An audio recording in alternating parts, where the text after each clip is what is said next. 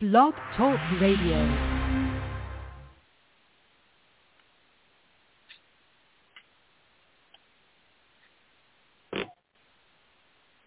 Good morning. You are listening to NABWIC, the National Association of Black Women in Construction Blog Talk Radio Show, founded to increase the national awareness of black women in the construction industry. NABWIC is the charge and takes the charge for black women to advocate for further opportunities to its members. Our mission as a core foundation is to strengthen the building blocks of new educational, entrepreneurial, professional, and social network connections. The vision of NABWIC is to build long-lasting strategic partnerships with first-rate organizations and individuals that will provide groundbreaking and innovative solutions for black women in construction and their respective communities. We invite you to call or text or email family, business associates, or friends and tell them that we are on the air right now. Or they can join us on the internet by logging in to www.blogtalkradio.com slash NABWIC or by phone at 714-459-3918 and press 1 to join our conversation with questions or comments. Well, good morning. Welcome to another wonderful Wednesday. This is your host, Jackie Perry with J. Perry and Associates and NABWIC member. And we are here today to bring you another exciting episode on NABWIC Talks. But first, I want to introduce you to some special people that have joined us in our studio. We have our publisher and author, Miss Ursula Odom, the exceptional consultant extraordinaire, Mr. Gerald Barnes, and a brand new host with us, Miss Zakia Flagg, and, of course, our founder and master builder, Miss Ann McNeil. Good morning, Ann, and welcome to all. Good morning, Jackie, and I am excited, but I, I guess I say that all the time, Jackie. I'm always excited. Oh, but I'm excited. yes, ma'am. I am always excited. And the reason I'm always excited is because we are the National Association of Black Women in Construction. And every Wednesday we have the honor, the pleasure to serve by hosting a podcast elevating an industry elevating a member, elevating a sponsor, and elevating this organization with our strategic partnerships.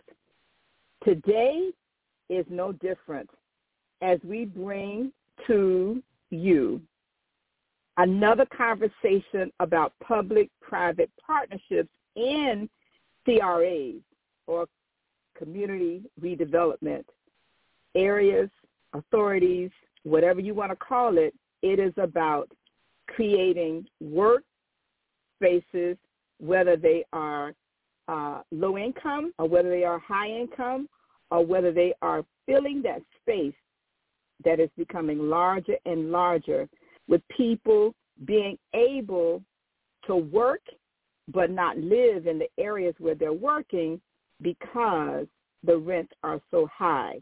And so this relationship that exists between the public-private partnership uh, arena and the housing arena has become a new uh, buzz, if you will, in most major cities. And I'm excited today to hear from our public-private partnership uh, conversation, if you will, with Lisa and some of the other individuals but I'm also excited, Jackie and everybody, because today is another special day as we host our billion dollar luncheon in public-private partnerships and CRAs. And so for those of you that are listening live, you can join us by going to our website at nabwic.org. And those of you who are listening in the future, in other words, you you you missed it live, you can hear it on our YouTube channel. And remember, when you go to the YouTube, please remember to subscribe to our YouTube channel at NABWIC. And Jackie, I say this all the time. You know, it's that time, Jackie. You know what time it is? it's time to get this party started. It's time to get this party started. So let's get this party started, everybody. Thank you. All right. Thank you, Ann. Indeed, it is time to get this party started. I just want to remind you that uh, you can catch up on our past episodes.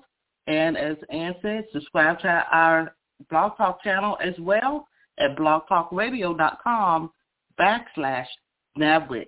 So we're going to go ahead and get into uh, this show and present you with a special encore presentation that, um, as Ann said, was led by Lisa, um, Executive Director of AIAI, along with some other folks on uh, the panel. And we do want you to join us for NABWIC's Billion Dollar Luncheon today at 11.30 a.m. Just go ahead and go to our website, nabwic.org, and just go ahead and register and be a part of that wonderful presentation. So we're going to go ahead and start off with a commercial, and right after that, you'll hear uh, introduction of Lisa Bugli. I can't pronounce her last name. Uh, it's Lisa.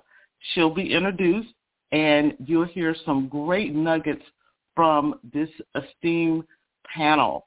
Do get your notepads out and your pencils. You'll be able to uh, take some great notes down. And this is going to help you too as you join us live or at least virtually for our Billion Dollar Luncheon starting today at 1130. All right, first the commercial.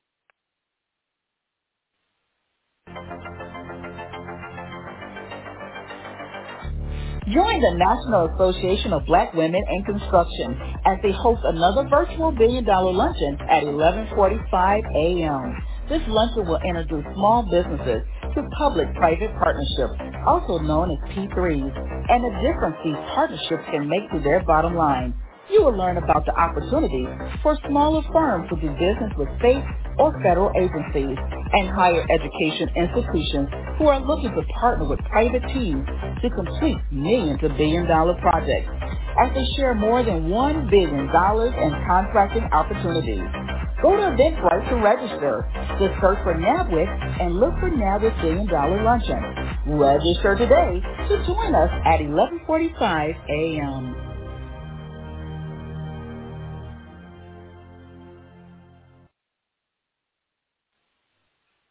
We're going to go ahead and just get started. So I'm going to introduce Ms. Lisa Buglione, who has uh, so graciously agreed to uh, come on and make this presentation for us. Um, Ms. Buglione, and I hope I'm not slaughtering your name, uh, Lisa. Uh, enough. Great. She's executive director of AIAI with more than 20 years of high-profile management and operations experience.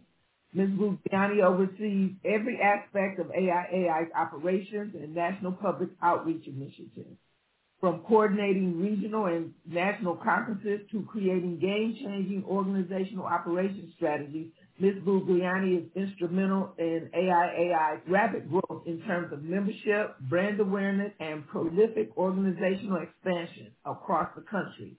Prior to her role at AIAI, she was vice president of Star America, one of the country's preeminent infrastructure asset management firms. Before her time at Star, Lisa was the director of marketing and corporate communications for Allied North America, one of the country's largest national construction insurance brokerages, overseeing the coordination and communication of the firm's internal departments and client relations. Ms. Buglione plays a vital role in leading the organization's nationwide recruitment efforts with analytical projects and client research, current market conditions, analysis, and legislative liaising to help build the organization's support structure while concurrently promoting national public-private partnerships, P3, the growth of them. So right now I give you Lisa Buglione. Thank you so much again for joining us, Lisa, and I turn the floor over to you. Thank you. Thank you for the introduction. Um, so yes, uh, AIAI is an education and information association led by our members who you'll be hearing from today. I was giving way too much credit.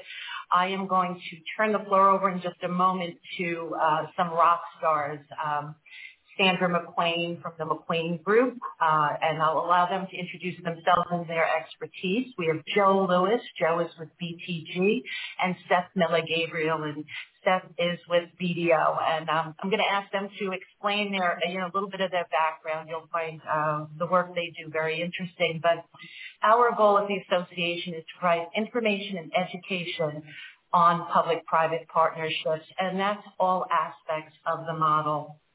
Um, P3s represent opportunity.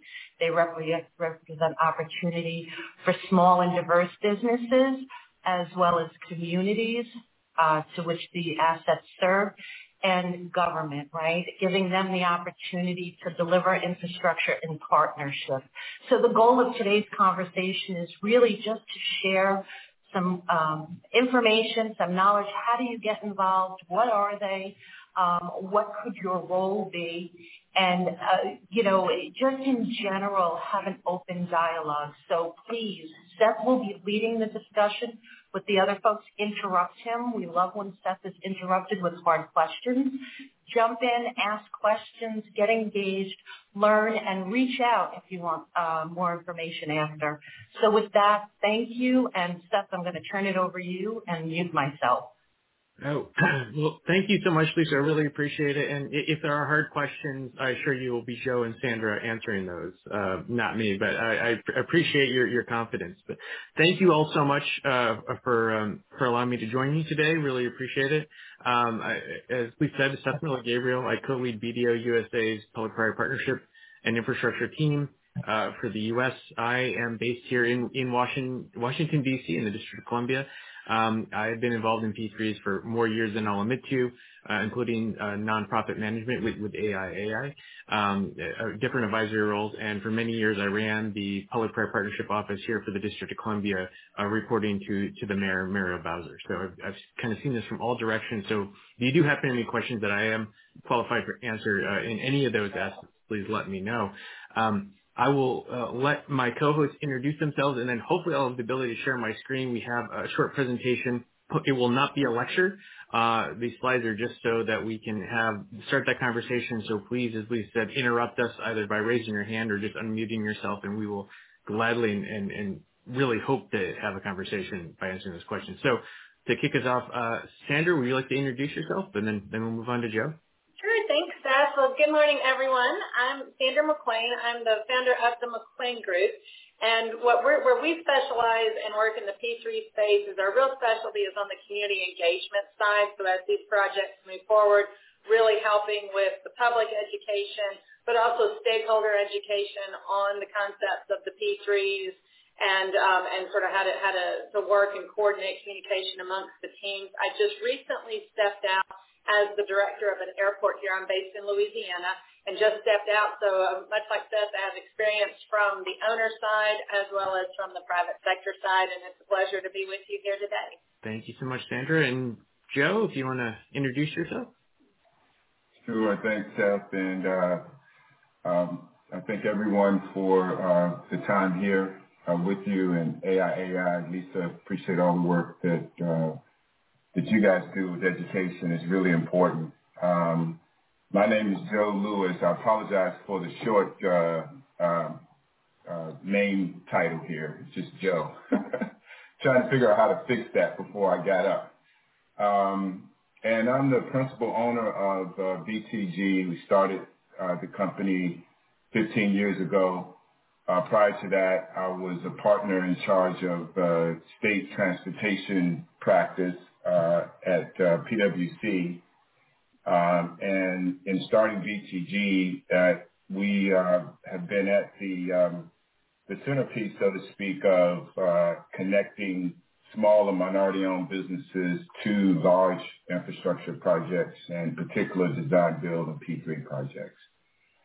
So we we've seen a lot over the years with making that connection, helping to manage risks between the small business owner the agency owner and the um, the contractor uh, itself has been the role we've played, uh, and so look forward to uh, discussing that with you.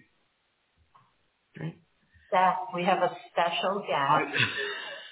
I'm so excited that Brandy was able to join us. So, Brandy, do you want to introduce yourself and your experience? Sure. Sorry, everybody, that I'm sneaking in a little late. Um, my name is Brandy Rogers McDonald. I am with Fengate Asset Management. I'm a project director. I'm kind of involved with uh, Fengate, so I actually deliver projects, and I'm responsible right now for the Prince George's County um, P3 or the first P3 of its kind with the six school bundle. And then I am also too a business development professional with uh, with uh, Fengate Asset Management, so responsible for kind of sourcing and delivering projects here uh, at Fengate. That's right. And, and what was the what was that government you used to work for? Oh, um, the same one that you used to work for, Seth. So I used to um, be a construction management um, professional. I actually still am, but I used to be an owner's rep with uh, DC uh, DC General Services, DC Department of General Services, and delivered schools for uh, a few years before coming over to Fengate. There you go. And and with Joe, who is my my neighbor, literally down the street, the 51st state is well represented here this morning. So uh, thank y'all. So what, what I'm going to do, I'm going to try to share my screen if I have the ability. Um, and hopefully I uh, have it. There we go. So hopefully you can all see this again. Um, these uh, these slides are just uh, to um, to get to start the conversation. So we'll, we'll go through these. But if you have questions, comments, anything, please please just stop us. Uh, I don't know if you either by raising your hand or just unmute yourself and, and interrupt, as Lisa said, and we will will gladly answer those questions. So just to start here, it's uh, you know here's our cover slide. Let me make sure I can uh, advance this. My system agrees, there we go. So I'm going to back up a, a, little bit so I can see everything. So what is a public-private partnership? This is the textbook definition of what a public-private partnership is. Um, it, it, looks very legal because it's probably written by a lot of lawyers, but um, d- don't don't tell all our all our clients. Um, but P3s do not have to be that complex. It is just a relationship between an owner, uh, which is a, a public owner. Um, can be a city, a county, state, federal agency, um, higher education institution, uh, anyone who owns owns an asset, a building or road or, or, or some sort of infrastructure that people use. That contract is with a, a private sector partner, and that partner is normally made up of different companies uh, that make up a team. So you'll have a design group, a construction group, uh, financiers uh, who are bringing in equity and or debt or both and then uh, folks that are doing the the operation and maintenance of that facility. And it's just a contractual relationship that says um, if that private sector team does the following things it, within the contract, designs a building, maintains it, builds it, finances it, maintains it, or some collection of all those operations, the public owner uh, will make a payment to that team. And it's fairly straightforward. We'll get in in a few slides about the different, uh, two different variations, really major variations of a P3. But it's just that simple. It's that contractual relationship between those two parties for that facility. So what's the rationale? Why do we do a public-private partnership? Why have many of us spent many years looking at public-private partnerships versus any other kind of way of delivering a public asset? Um, you know, under traditional ways of doing public asset, the government or, or the owner would, would issue debt or if they're lucky enough to have the money, or they might do a pay-go mechanism, and they go out and hire someone to design. Uh, they pay them. They hire someone to do the construction. They pay them. Um, they finance it. They sit through maybe public debt or different different avenues, and then they take on the operation maintenance. So why do you a public-private partnership? Well, we see a few definite and tangible benefits to the P3 model versus the traditional model. Uh, one is that they they as a public owner, you get to transfer different risks. Those risks include the design risk, the construction risk. So if the design is not great, the risk of that not being great is onto the design cons- uh, company. If the construction is delayed or, or has cost overruns, in most cases that, that risk of delay or overrun, that is transferred onto the private sector partner, enabling them and empowering them to, find better ways of doing that because it's their money at risk. That financing risk, um, the risk of interest rates changing, as we've seen recently, the risk of um, uh, making sure the money's there, equity, that is transferred to a private partner. Uh, and then the operation maintenance, which I see as the critical part, is transferred to a private partner, meaning that facility, and in this case, think of a city hall, because um, as Ann knows, I'm working on a city hall right now in a, in a, a lovely uh, city in, in Miami-Dade County. Um, that risk operation maintenance is transferred to a private partner, meaning that building, that city hall is not available. If all the bathrooms, to be very blunt, are, are not functioning, there is a financial risk to the private sector partner. Right now, uh, in the public, if something is working, if say all, all the, the restrooms are not working in the city hall, um, there might be very little accountability uh, to that. So there's no push to get those those restrooms up on up and running. Uh, under a P3 model, there's a very tangible monetary risk. There's penalties that can occur if those those restrooms are not available. So that's what we call availability payment. So you you have cash flow management, you have risk transfer, you have benefits to the public because they should be seeing better uh, facilities, better operations, and we take all that together to show that it's actually a better deal for the owner uh, because the results that they receive are better under the P3 model in most cases than they would under the traditional model. Um, I'm going to pause right now because that's just my textbook best view of what a P3, why we do it, uh, and ask my co-host. So, uh, Brandy, because you are not on mute, because Lisa did not unmute did not mute you, uh, which is always a danger. Um, did, is there anything I missed in there? Like, what? Why do a P3? You know, P3s are so such a benefit. Um, you know, I'll tell you, I'll give you a prime example. Um, I have a sorority sister who is actually a council member uh, for Cuyahoga County in uh, Ohio, and she mentioned uh, just this past weekend um, on on uh, on Facebook the fact that she had taken a tour of the Cuyahoga County Jail in Ohio, and she mentioned the conditions and the lack thereof, you know, with that particular jail. And one thing that she did mention in her post was the fact that she wanted to find a way to renovate or redevelop the, the prison, but she didn't believe that it was going to be possible because of the actual costs that are associated with it, and she didn't believe that it would be in the budget. Well, here, Miss P3, myself, you know, um, Mrs. P3 expert, being myself, of course, I raised my hand and said, well, hello, Soror. Um, you know, considering the fact that um, that there might be a capex, uh, you know, or limit in some type of way as far as funding for this this would be an ideal opportunity for alternative construction financing. And, and I broke it down for her and explained to her that this is really beneficial. And there were people who were actually on the post who said, well, it's going to raise our tax dollars. It's going to do this. It's going to do that. Not necessarily. Only if there's going to have to be a way to uh, maybe issue bonds or something of that sort where there possibly will see some type of tax increase for those that are residents of Cuyahoga County, but not necessarily so if the money already exists within the capital budget to do so, then it gives that jurisdiction an opportunity to spread those payments over the course of time like a mortgage versus actually coming up with the funds over the course of the three or two, three, or even five, four years that it would typically take for a project of that caliber. So those are the benefits of, you know, really having jurisdictions utilize this. We're looking forward to obviously, you know, more projects like this that's coming about, especially on social infrastructure, what we consider to be community-based, or even where the end user is the public. And, you know, this is creating such a value for jurisdictions out there. So it's, you know, it, I just wanted to add to that, Seth, and that's a, that's a pure reason why. Seth, can I add from the other side, the benefit of bringing projects to market sooner is that economic development within the area, the job creation, and opportunities for diverse uh, and small businesses to join in on that. And I know Joe does a lot of work there, and Sandra's done a little bit there as well um, from her public sector side. Right. Um, yeah, uh, on that, let me well let me advance one slide so we'll we'll get through some of the slides, but I'm gonna and then call on Joe and Sandra on that as well. Um, really quickly, difference between funding and financing. And we put this in uh, because when we get in the conversation in many jurisdictions, and Brandy, you, you brought this up, there's there's a bit of a misunderstanding of how this works. Like, oh my goodness, you know, we're going to raise more money. How how does this work? The the difference, and it for all of us in the business, um, this is not anything new.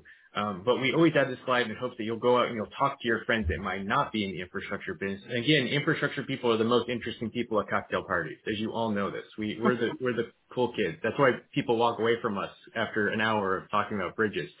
Uh, my wife tells me to stop talking about infrastructure at parties. Uh, but the, the difference between funding and financing, it, it means a lot, uh, and especially now in this environment, it means even more. So funding is real; it's, it's real money. It, not that funding's not, but funding is real money that the public sector has. They, they get that from taxes, from fees, um, all those things that we pay to the government that sometimes we like or, or not like so much that we pay in. That's where the money, the funding for these projects come from. It, it, and the funding it always comes from the same place. So you don't want to confuse P3 as um, free money. It's certainly not It's not money coming from a different source, really. At the end of the day, uh, the funding, the money that fuels that project is still coming from the same place, the end user, the taxpayer of that project. That does not change. Meaning that um, why I have always liked P3, it means that the owner of that project, that asset, doesn't change. It's still the people who are paying for it. Financing is just a little bit different. Financing is just how we get the money now, the money that we need now for design and construction, uh, and spread that over the life of the project. Uh, under traditional means, that's through government bonds, you know, tax-exempt bonds, um, which is somewhat unique in the U.S. Other countries don't have tax-exempt bonds at the sub-sovereign or you know, state or local level, um, or some other instruments of debt through the public sector. That's how things are traditionally done. The government says, "All right, we need a new school. We're going to issue the debt we need for design and construction of the school. Um, We will use those funds, the proceeds of that debt issuance, we'll build the school, and then we put the maintenance in our operation budget." That's generally where where there's problems. Uh, Under P3, that that financing is transferred to the private sector, where the private sector goes out and says, "All right, we will um, either issue debt ourselves in the private market, or we have equity." So someone's real money that we put in this project, and that becomes at risk. And that money is at risk uh, through the life of the project. Meaning if the project fails in year 20 of the contract of 30 years, that initial investment, that equity, is still at risk. And that's why we like it, that it brings some accountability to this that the traditional uh, funding does not, the financing through bonds. So just want to throw that out there. Um, Does anyone else on the panel want to say that? I always add this in as my my educational moment of. I will say um, you know, I ran into a situation, or we're running into a situation, and Seth, I'm sure you can attest to this. Um, for instance, uh, in that little city in Miami-Dade County, um, where we have um, naysayers, you know, per se, from the private community, from the private development community, who just don't truly understand uh, what P3 is. What they don't understand it because they've never done it before. And quite really, quite frankly, they're just not mega developers or developers of mega projects, so they wouldn't truly understand it. But you know, there have been times, or I should say on that particular uh, project, we've seen where the developers have you know, definitely talked to um, you know, those uh, politicians and tried to sway politicians to not go with the P3.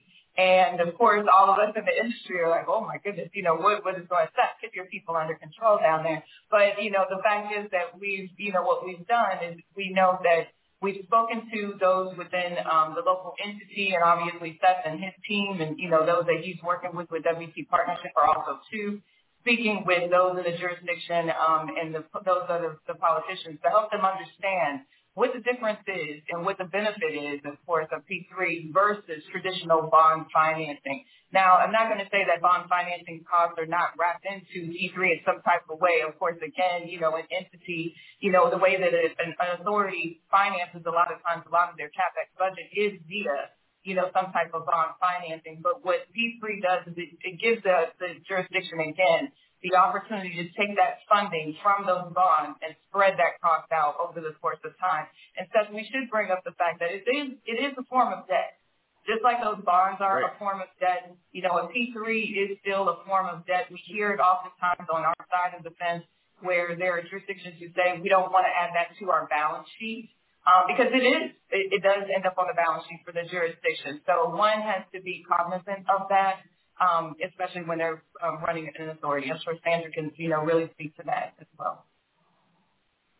No, absolutely. Yeah. No, I mean, it is a it is a form of debt. Um, you know, the P3 I was involved with in Alexandria, Louisiana, so it's a small community, about 50,000. This was actually what we would call an outside-the-fence project at our airport, and it was a multifamily housing.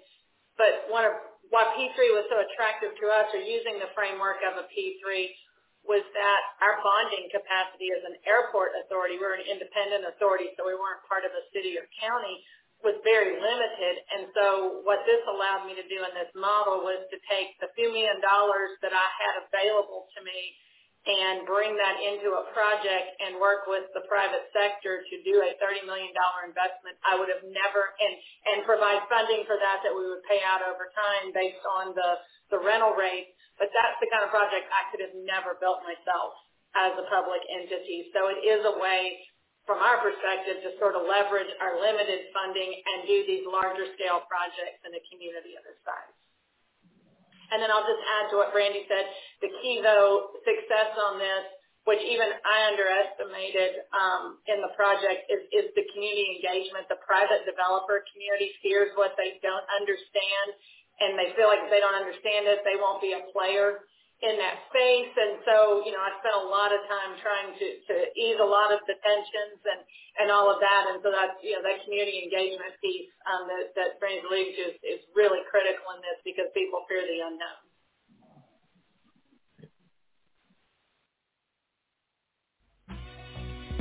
Detroit Voltage. We keep the lights on. We power Detroit. Master electrician, electrical contractor, minority owned, black owned, woman owned. Your safety and satisfaction is our main priority. Residential, commercial, federal. Safety, time, and expertise. Bonded and insured. Contact us. Detroit Voltage. 1-800-258-1352. Info at detroitvoltage.com. www.detroitvoltage.com.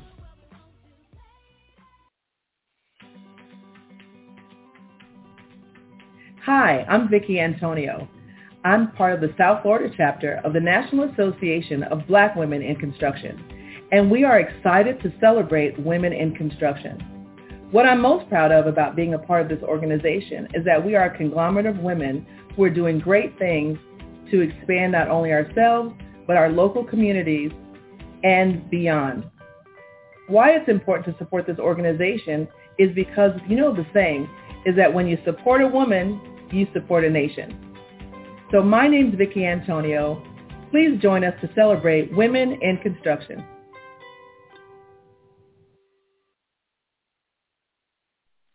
All right. Let me go one slide because we, we've kind of led up so far to this, this value for money of why, why is P3 a better deal? Um, we use value for money just because it sounds cool. I'm convinced, and we, we try to, um, you know, it's, it's a little good public relations. But um, you know, what is the benefit, the upside? And it, it really comes down to this risk transfer of um, the traditional means of government procurement. And, you know, as I said, many of us have been in government procurement before. It's always what, what's the lowest bidder? What's the lowest price? Um, and I will humbly submit that that, that model, that lowest price model has, has achieved us, achieved the wonderful infrastructure that we have today in the United States. And I, I say that, uh, very jokingly that the infrastructure is not, not good. Things are, are are broken.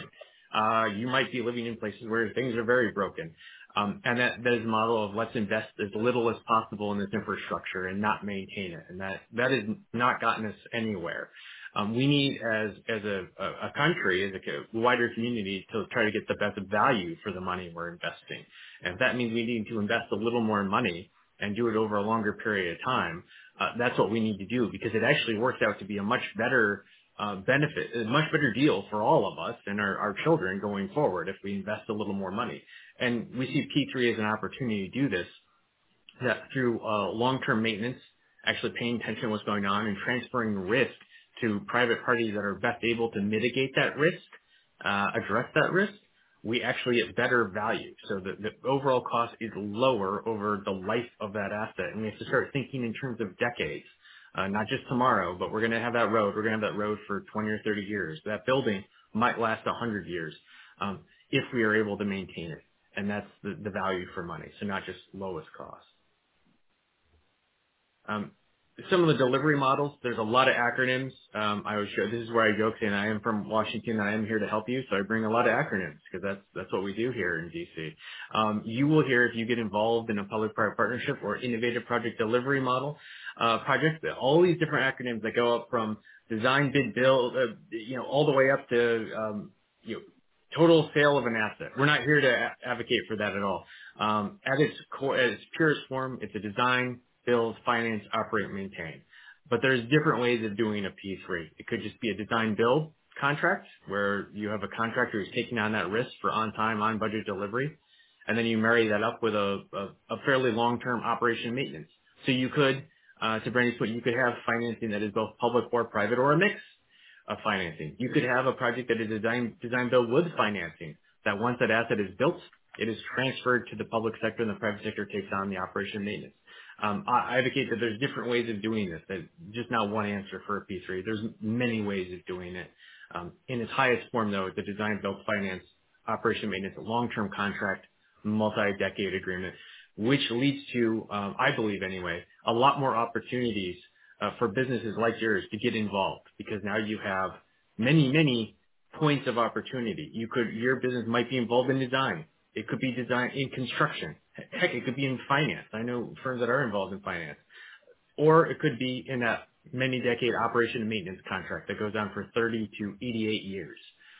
All those places are opportunities for you to get involved in a public-private partnership that might not exist under traditional uh, procurement models.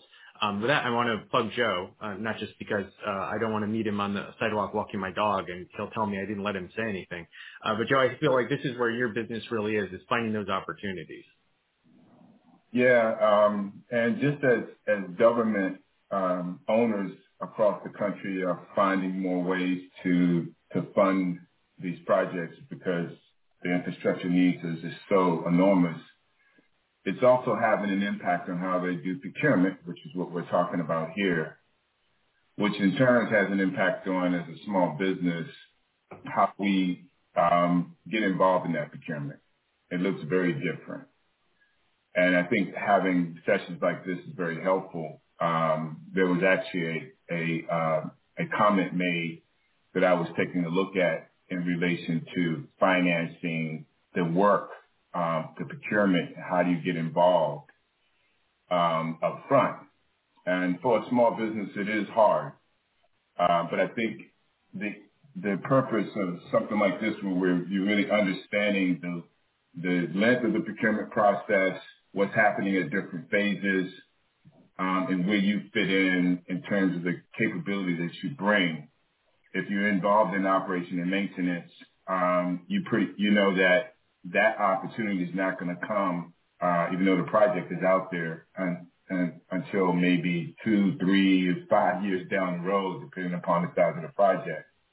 But understanding that that opportunity is coming, I think, is the important part, and how all of this breaks out across the board. And then later on, we'll talk about that in the, in the presentation.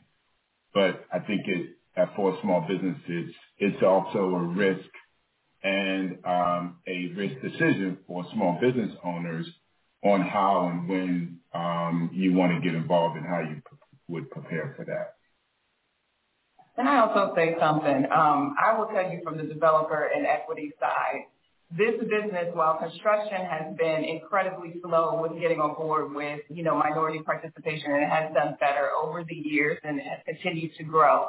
I will tell you that this particular industry is one of the last industries to really bring in minority participation. And really, quite frankly, um, social infrastructure is really forcing that and forcing their hand because the local jurisdictions, obviously, with municipal projects do require that, whether it's public-private partnerships or a typical or traditional CapEx type project.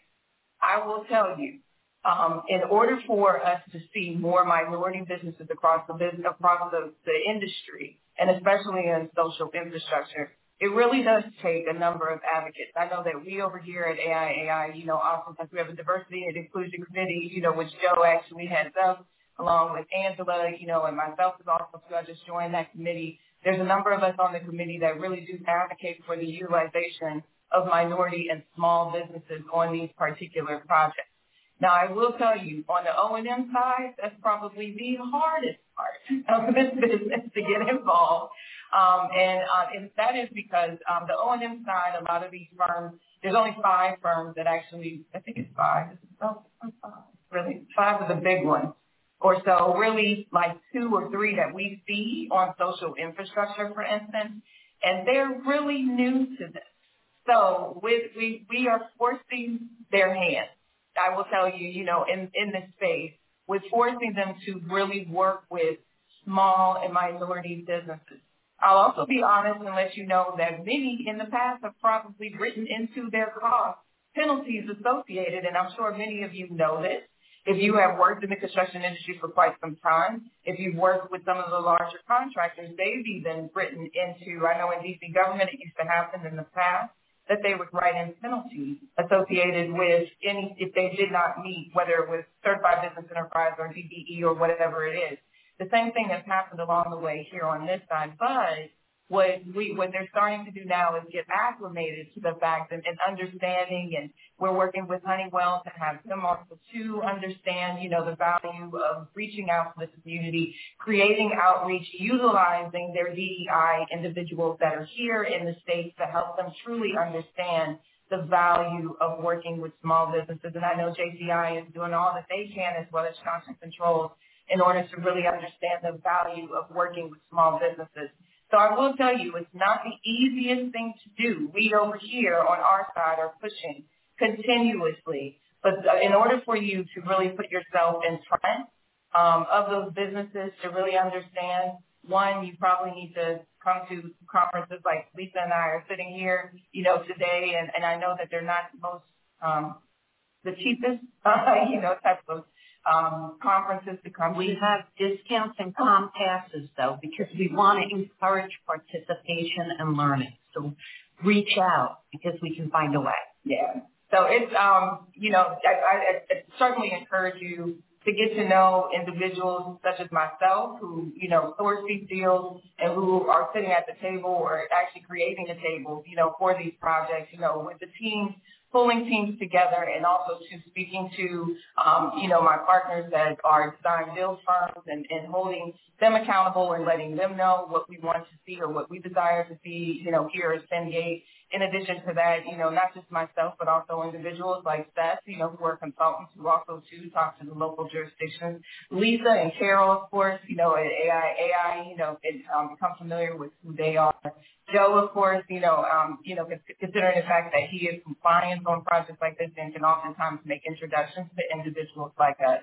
So, you know, the more marketing that you do and the earlier that you start, if you are um, you know, if you're not on publications or if you're not looking at publications, I encourage you to become a part or be a subscriber to P3 Bulletin. P3 Bulletin does tell you what's actually out there and what's going on in the industry. It'll let you know if there's a jurisdiction that's looking for consultants, which is the first sign of, aha, there's a P3 coming because they've put up an RFP on the street for consultants. And also, too, I want everybody to understand that if you're in construction management, you know, you're not necessarily a GC or a subcontractor. There are opportunities also too where perhaps, you know, you could create some type of value with consultants, you know, maybe with a WT partnership or a JLL or a AECOM or a Jacobs. We have um, in Prince George's County, I will tell you, um, for the second tranche, um, Prince George's County has done a really good job, really, really good job. They've actually hired uh, Kathy Dixon, who is a minority architect, in order to serve or to be basically be the contractor for the consultant for the technical side. And what she did was Kathy got on board early. She started talking to different partners out there like the SAPs of the world and like the WT partnerships of the world. She's with Arcadis. Arcadis is a large technical advisor for P3s. What she did was she went and got, uh, she went and became familiar with individuals at Arcadis and started talking to them and they teamed up and they won the consultant side, which is really historical, I will tell you, from being a black woman leading that team and being the technical advisor for Prince George's County on the alternative construction financing for the schools. And that's the number two project, not the one I'm working on, but the one that we'll be bidding that's coming out in the fall. So you have to start early, very early. And you have to build relationships now for when people are ready and when those projects do come about. This concludes our show. Thank you for listening to NABWIC, the National Association of Black Women in Construction. For more information about NABWIC and our membership, please visit us on the web at www.nabwic.org. We are the voice of black women in construction. Have a great and prosperous day.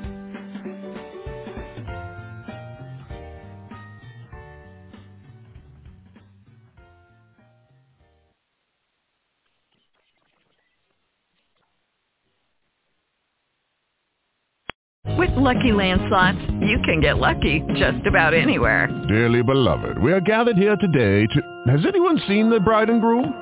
Sorry, sorry, we're here. We were getting lucky in the limo and we lost track of time. No, Lucky Land Casino, with cash prizes that add up quicker than a guest registry. In that case, I pronounce you lucky. Play Play for free at LuckyLandSlots.com. Daily bonuses are waiting. No purchase necessary. Void where prohibited by law. 18 plus. Terms and conditions apply. See website for details.